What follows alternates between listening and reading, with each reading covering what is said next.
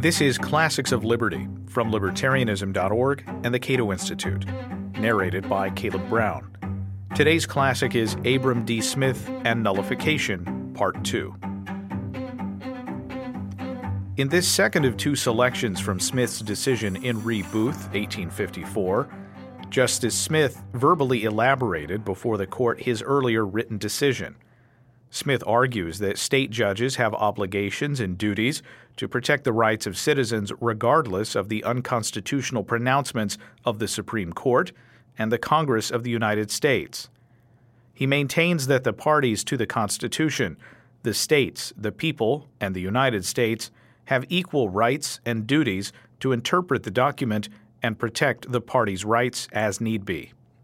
Though Missouri pronounced Joshua Glover a slave and the national government unconstitutionally employed slave catching marshals, Smith declares it his duty and right as a representative of Wisconsin and the people of Wisconsin to resist both any and all actions and legislations that violate the terms of the compact. Re Booth rocketed Smith to superstardom in the emerging anti slavery community and steadily progressed to the United States Supreme Court. In Ableman v. Booth, 1859, Chief Justice Taney and a unanimous court overruled Smith. Meanwhile, a land scandal rocked Wisconsin state politics and upset the careers of many, including Smith, who stood accused of accepting $10,000 in railway bonds as a bribe. While he admitted to taking the bonds, he claimed it never influenced his opinion regarding land grants to the railroad. While Smith retained much of his anti slavery fame, his credibility never recovered, and the Democratic Party nominated a new candidate to Smith's position on the court. He was thus rendered a man without a party, and though 40 Republican editors throughout the state endorsed his nomination on their own 1859 ticket, he received only 15 of 61 votes in caucus. From December 1860 to early 1862, Smith published the Milwaukee Free Democrat and co authored the Direct Tax Act while visiting Washington in late 1861. The act levied land taxes in rebellious states. If landowners failed to pay, the national government assumed control of the property. The following year, Smith joined the Direct Tax Commission in the South Carolina Sea Islands. He arrived at his post in the conquered islands to a gaggle of northern missionaries and a progressive atmosphere of freed slaves engaging in education, development, and training projects. Smith adjudicated disputes relating to the divisions of property and delinquent taxes, advocated full citizenship for freedmen, and he delighted in General Sherman's Special Field Order No. 15 in early 1865, which granted huge tracts of land to freed slaves throughout the South, believing that, quote, the betterment of the freedmen was inherently tied to their ability to own land in the area where they had been born and raised. He struggled with severe alcoholism and probably harder drug use that continually impacted his job performance. The man without a party, the former president of Canada and the one time anti slavery hero of states' rights, died in 1865 en route to New York after being relieved of his commission in disgrace.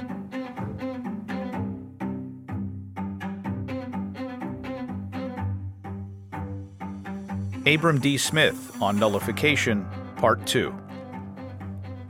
One great aim of the founders of our government, among others, was to secure beyond contingency personal liberty and to protect and preserve, as far as practicable, the independence and sovereignty of the respective states, without whose agency such personal liberty could not be protected and secured, as far as was consistent with the practical efficiency of the federal government about to be organized. It should be remembered that error does not become truth by being often repeated, nor does truth lose any of its force or beauty by being seldom promulgated. Nor does vice become virtue by persistence in its practice, nor bad government grow better by acquiescence in its evils. Nor, where a people have adopted a written fundamental law for the government alike of themselves and their rulers, does the infraction of that law become healed by a denial of its occurrence.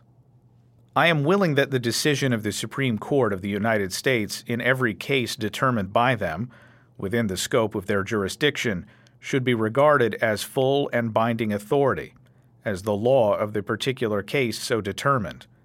But when it is strenuously contended that I am compelled to adopt their interpretation of the Constitution and laws of the United States, and of their own powers, and the powers of Congress, without thought or inquiry, to take what is written is written as the end of the law simply because it is written, that my own conscience and oath must be tamely subjected to the prescriptions of another tribunal, governed by the same laws and bound by the same oath, notwithstanding the high respect, approaching even to veneration, which I have for that high tribunal, I must be permitted to say that no man or body of men is made by the Constitution the keeper of my conscience, nor does it impose upon any man or body of men the fulfillment of my official oath and obligations, or the power of releasing me therefrom.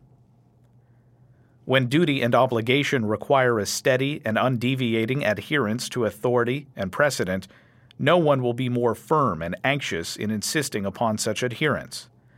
But when the like duty and obligation require a departure from such precedent and authority in obedience to a paramount law, the fundamental law to which each and all are equally bound, I hope to be found just as firm in my adherence to the latter.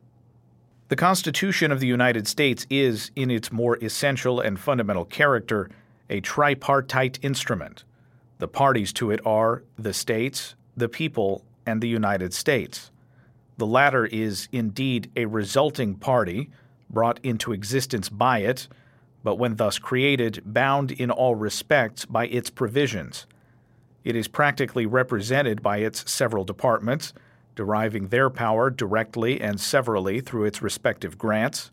It is derivative, not original. Previous to the operative vitality of the Constitution, this third party to the instrument was non existent, and, of course, powerless. The other two parties, the states and the people, were pre existent, endowed with all the essential elements of sovereignty. One great and fundamental mistake has been made in respect to the second party to the Constitution, namely the people. This party here spoken of cannot be considered as the people inhabiting the whole territory embraced within the boundaries of the original 13 states, as operating in mass as one undivided and indivisible community Previous to the formation of the government of the United States, there was no such political existence. The people mentioned in the preamble to the Constitution and often referred to in judicial discussions must, it seems to me, necessarily mean the people of the United States. That is, the people of the several states united, so many uniting as were deemed a sufficient number to warrant the institution of the new government and render safe the delegation of certain powers before possessed by the respective states. The state governments pre existed, as the people of the respective states did they adopt the Constitution. By the authority of the states were the people called upon to adopt or reject the Constitution. By the people of the respective states was it adopted, and when ratified by nine states, not a majority of the people of the Union to be formed, was it to become operative. The states, as such, were distinctly recognized through every stage of progress, from the inception of the consummation of the Plan of Union, and through the state organizations only could the first step be taken. And through those organizations only can the people of the Union now impress their will upon the measures or action of the government.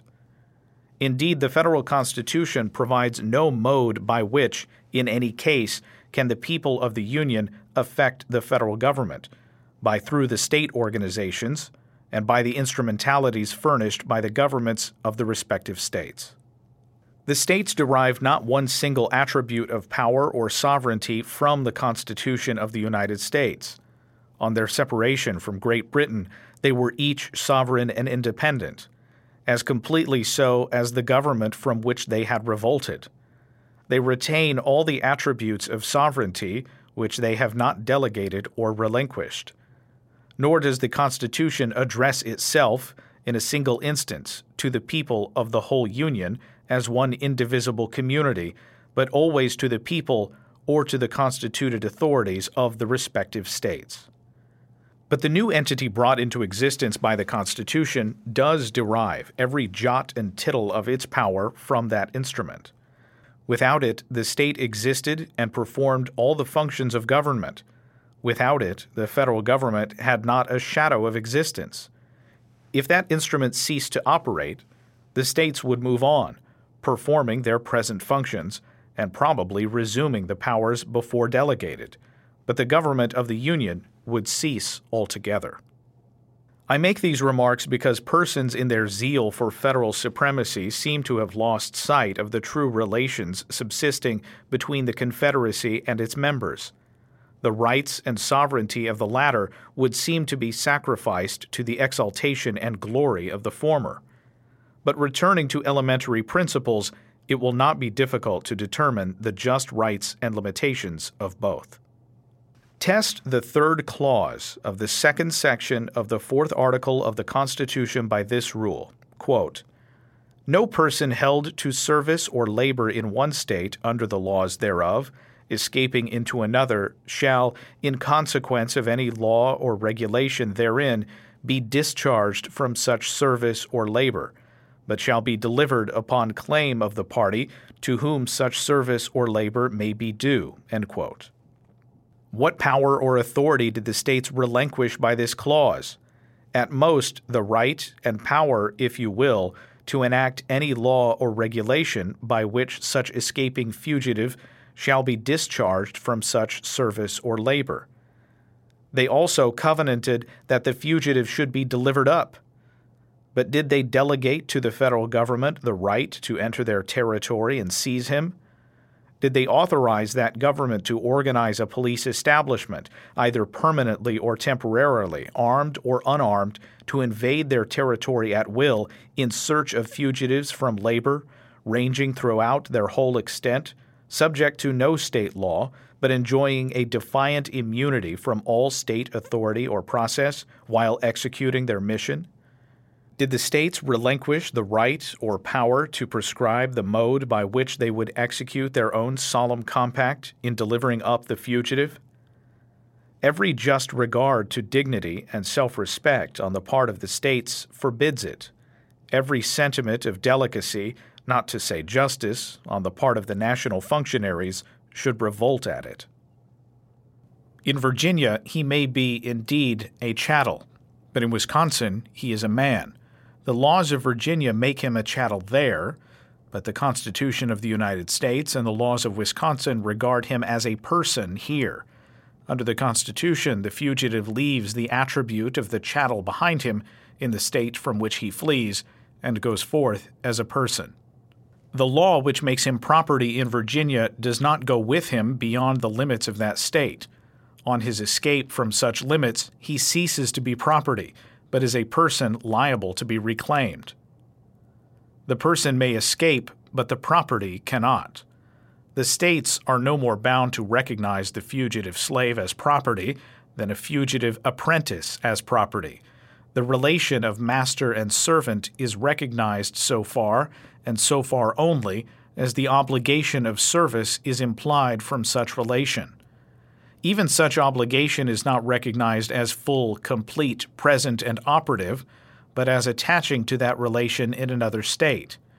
So much of the law of the state from which he fled, as required of him service to his master there, is to be regarded, and from that obligation of service imposed by that law, the state may not discharge him.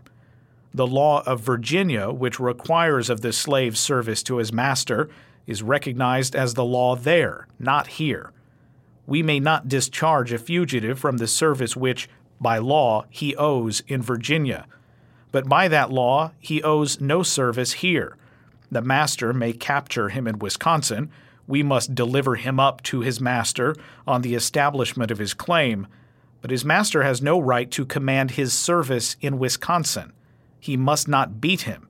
He may take him back to Virginia, but he cannot command his service here. When he gets to Virginia, he will owe service by the law of that state, but not till then. By the law of that state, he owes the service, and by that law only. That is the law of Virginia, but not the law of Wisconsin. If the master demand service here of his fugitive and beat him for disobedience, he is punishable by our laws. Nor could the master, having captured the fugitive in this state, sell or hire him to another. He has just the control over him requisite to his extradition, and no more. If the free states are bound by the Fugitive Slave Clause of the Constitution to recognize the full and complete rights in the owner of the fugitive slave as property to the same extent as they were recognized in the state from which he escaped, then it will soon be claimed that the free states may be made a highway for slaveholders traveling with their slaves a thoroughfare for internal slave traders over which to transport their living chattels from state to state, and state sovereignty itself must succumb to the slaveholder's authority. The simple answer to this that the Constitution does not guarantee the right. It guarantees no right. No power is granted in the Constitution to the federal government to enforce or guarantee any right in regard to fugitive slaves or any other slaves. Every day's experience ought to satisfy all that the states will never quietly submit to be disrobed of their sovereignty, submit to the humiliation of having the execution of this compact forced upon them, or rather taken out of their hands by national functionaries. And that, too, on the avowed ground that they are so utterly wanting in integrity and good faith that it can be executed in no other way. On the contrary, if the federal government would abstain from interference, the states would adequately fulfill all their duties in the premises, and peace and order would be restored.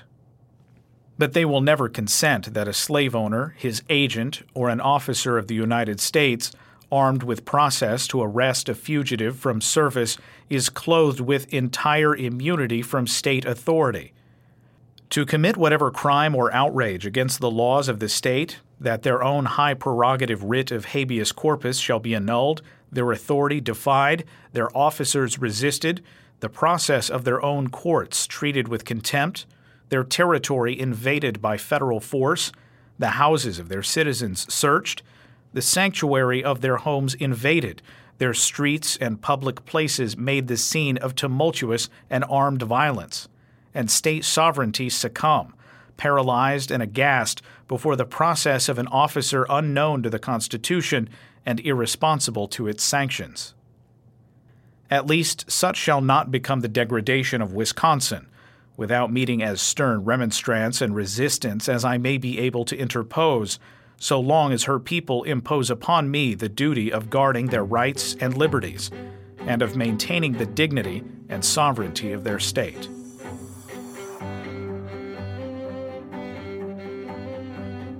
That was Abram D. Smith and Nullification, Part 2. Find more classics of liberty at libertarianism.org.